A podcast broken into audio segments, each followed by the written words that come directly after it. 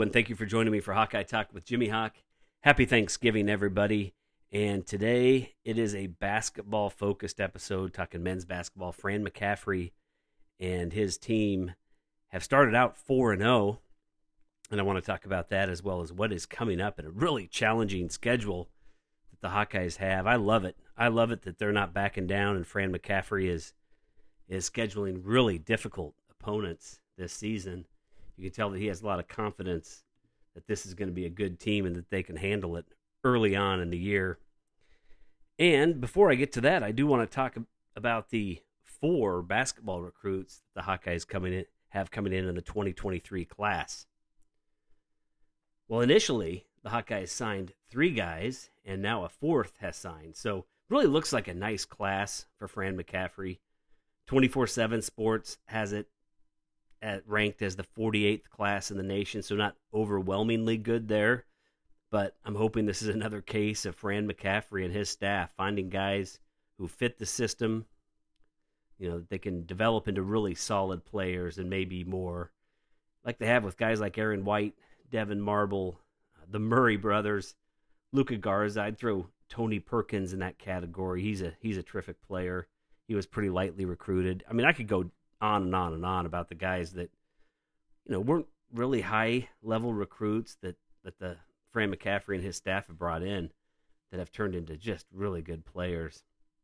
Let's start in the Des Moines metro area. Pryce Sandfort, he's a six-seven guard forward. He's ranked 19th at his position in the class, a four star by 24 7. He signed and will join his brother in Iowa City, but you know, of course, that's Payton. He's a sophomore this year, so they'll have two years to play together. But he really talked about how he wasn't concerned with going to Iowa because his brother did or just to play with his brother. He wanted to find what was going to be the right fit for him, and he ended up falling in love with Fran McCaffery's system. You hear that over and over again, these kids that, that come to Iowa. Fran's system that just gives them so much freedom, where they just run up and down. They have the green light to shoot he wants guys that are six eight, six seven, six nine to be handling the ball and, and doing all kinds of things out on the court. Uh, you know, he's similar to his brother in some ways. They're both really good three point shooters, but what you hear about him is that he's quite a bit more advanced at this point. You know, for a high school kid, Pryce can run the break really well. He can finish around the rim. He has some pretty impressive dunks in games Uh, in fast breaks and things like that. So he's more than just a, a three point shooter, but he does that with really high accuracy, as Payton did in high school. And Payton is kind of taken that step up this year. It sounds like if you hear the players and the coaches talk about him, he's he's adding more and more to his game than just being a three point threat.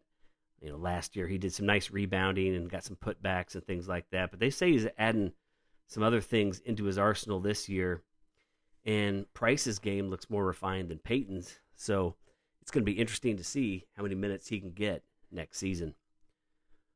Next up is Owen Freeman. He transferred to Moline. He's now playing with point guard Brock Harding, uh, who's also coming to the Hawkeyes. And Owen is a three star, ranked 35th at his position per 24 7 Sports.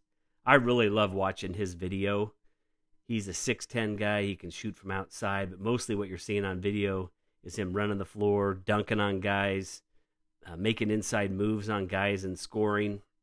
So I really like his game. I'm hoping that he can come right in and get some quality minutes next year. The Hawkeyes are going to need it with Kris Murray and Filip Rebraca. Uh, just this is their final year with the Hawkeyes. They're both going to be gone. I mean, Kris is going to go to the NBA. Filip's going to go somewhere uh, and make some money as well. So, you know, we're going to have to see how he's going to pan out and how early he's going to pan out against a much higher level of competition. But as I mentioned, I'm I'm really impressed with his offensive game at the high school level. Well, his teammate Brock Harding is a point guard from Moline, three stars, 21st point guard in the class. But you know, again, he he's a guy you watch his film and can see why Fran McCaffery offered him he really runs the offense well. He's quick. He can handle. He can really handle the basketball. I mean, he's a super dribbler. Um, he he's making moves on guys all over the place. He's spinning, spinning, and and making really nice passes. the biggest knock on him, other than his size, you know, he's he's a pretty little guy. He's maybe six feet tall, maybe maybe just on his tiptoes a little bit. He's six feet tall, pretty skinny guy, but he's a tireless worker, and his shooting wasn't great from the outside, and he has become a really good three point shooter. And he's just a fearless player out there, a lot of confidence, and another guy that I think, you know, he's not going to back down to competition when he gets to college and into the Big Ten. It may take a year or two for him to get accustomed to that level of play, but I really think he can do it. He had a lot of you know lower level offers, not to the you know Big Ten level, but there were Big Ten schools looking at him hard, and other schools, you know, a lot of D one schools that, that just had a lot of interest in him. Nobody pulled the trigger, and when Fran McCaffery finally did, he said, "That's where I want to be. I'm going to be a Hawkeye." So I'm really excited about Brock Harding. He brings a little bit something different than than we've had. I think for a while at least. Maybe more of a Ryan Luersman as far as his quickness. Um, oh gosh, I had another one in my mind that I was thinking of that I just I just can't think of it right now. But but he's really quick, and and watching him spin and make beautiful bounce passes and drive to the lane and kick it out to the perimeter on his high school tape is a lot of fun. Well, the fourth commitment is a kid from New Jersey. St. Benedict Prep. And he plays really good competition in high school. He's a three star on 24 7 sports, 34th ranked player at his position. Rivals does have him as a four star. And he's 6'8, 230 pound forward, Ladji Dembele. And I'm not sure if you pronounce if I pronounced that right, but you know, don't know much about him at this point. He was a late signee. I, I wasn't he wasn't on my radar. And, you know, so I do want to mention he had offers from DePaul, Pittsburgh, Wake Forest, Rutgers, and and so those are pretty good programs. He's a great rebounder. Uh, he had, gosh, what did I read? Something like four, five, six games in a row, something like that, with 15 plus rebounds last year. Uh, he can shoot from three. He can run the court. So I can see him early on being a good defender and rebounder, hopefully growing into a complete complete player and being a stretch four that can can shoot, pass, rebound, do all the things that Fran McCaffery wants his his stretch force to do. Well, the only question left is: Are the Hawkeyes done, or will they hit the transfer portal for one more guy? And I think the Hawkeyes may look for one experienced senior, junior prior to next season from the transfer portal. They're going to have a really young team next year, and the Hawkeyes only have 11 scholarship players this year. Connor McCaffery's moving on. Filip Rebraca is moving on. Kris Murray, I believe, is going to be a first round draft pick, at least if he keeps playing the way he has been. So they do have room to pick up one player in the portal. Will it be a big guy? You know, Riley Mulvey, you know, what do they think of him? Is he going to pan out? Are they going to keep working him? Is he going to, I mean, they're going to obviously keep working him, but is he going to, get to where he needs to be to play 15, 20 minutes per game when they need him to against a big guy. Josh Ogundele, he's a junior now. You know, he, they're going to lean on him a lot this year to play against teams with a true center. Is he the answer there? It it doesn't seem like it at this point, but but let's just hope that he can continue to develop, get in a little better game shape. And then there is also Amarian Nimmers, Amarian Nimmers. He's redshirting this year, and uh, looking forward to see what he can do. He's a really athletic player, uh, high flyer, dunker, jumper. So as a guard, it'd be interesting to see him uh, if he can develop his game more and, and, get into the lineup a little bit next season. Let's stop talk about the season so far. It has been a lot of fun, especially the big win over Seton Hall on the road. But before that, there was a win over Bethune Cookman, and then 112 points that the Hawkeyes hung a North Carolina A&T 112 to 71. Two great games to start the season as far as getting all of your players in there. All of the reserves got to play in those two games against A&T. Kris Murray had 22 points, 8 boards. Patrick McCaffrey, 21 points. Payton Sandfort 17, Filip Rebraca 12. Perkins just had 6 points in that game, but he only played 20 minutes and he had 6 assists as well. And then against Seton Hall, Fran really tightened up the rotation, which it made a lot of sense. It was an early season, tough road game, eight, and the Hawkeyes won 83 to 67. Big early season win for the Hawkeyes. Only eight guys played kind of in crunch time for that game. The two true freshman did play, you know, once the game was basically over, but that was understandable considering the tough environment there. Third game of the year on the road. And Fran stuck with his veteran players. Kris Murray was just fantastic in that game 29 points, 11 rebounds. Perkins, he played a heck of a game 18 points, 5 assists. And Rebraca had a double double 10 points, 11 rebounds. McCaffrey had 11 points, 5 boards. And Payton Sandfort, he's been struggling the last couple of games. He only had 2 points, 2 rebounds in 19 minutes. Ahron Ulis, Connor McCaffery came off the bench and played really well. Each played over 20 minutes. Ulis with 8 points, 2 assists, and Connor with 5 points. So Hawkeyes really do have a very solid eight man rotation. And that's what I learned in this game and the depth is kind of a work in progress. But I feel like that depth will continue to build as the season goes on with Bowen and Dix, the true freshman, both really capable players, and they're going to continue to get better. They're going to get more and more comfortable playing at this level. And I think that the Hawkeyes have a really good starting five, an elite offense with a starting five, and the competition coming up will help us verify this. But I am a bit concerned with the depth, especially at this stage in the season and Tony Perkins didn't play against Omaha, which was another, you know, another great game as far as an opportunity for the Hawkeyes to get some early playing time for the reserves, the young guys. Kris Murray, he was the story of this game. You know, we're getting close to asking if Kris Murray is already is he better than Keegan Murray last year? And is he going to lead the Big Ten in scoring? Is he going to be the player of the year, the Big Ten? It's too early to tell, but he has just been phenomenal in the early going. Murray was 11 of 13 shooting in the first half. He had 25 points, and the Hawkeyes scored 49. So he had over half of the Hawkeyes' points in that first half. He could have scored 40 plus points if they would have let him play more, but there was no need with the Hawkeyes building a big lead. And against Omaha, the Hawkeyes broke the century mark for the second time this season. It was 100 to 64. And I'm telling you, this team is just fun to watch.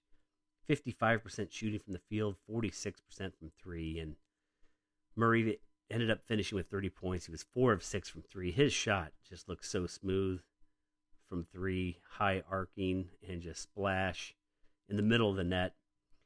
And, you know, Patrick McCaffery, 16 points. Rebraca and Sandfort, each with eight. Ulis made his first career start with Tony out, and I believe he had seven points, four assists and I, I do like his game. You know, I like uh, what Ulis brings. He was two of four from three, which was really good to see. Connor McCaffery 12 points, and, and Connor McCaffery, you know, it started about midway through last season. His shooting has just changed. His confidence level, he is shooting the ball so well. And if he keeps this up, it is just going to be huge for this team this year. Josh Dix, he struggled early on. You know, he hadn't played in so long because he, he broke his leg, broke a couple of bones in his leg in his high school senior season, and he hit three threes in this game, three of four. So he's starting to settle in, and he looks like he has a really good stroke. Good minutes for Dasonte Bowen as well, with seven points and three assists. And my biggest concern right now is the injury to Tony Perkins. I'm not sure how serious it is. It doesn't sound like it is, but it sounded like he had quite a bit of discomfort the other night in his leg.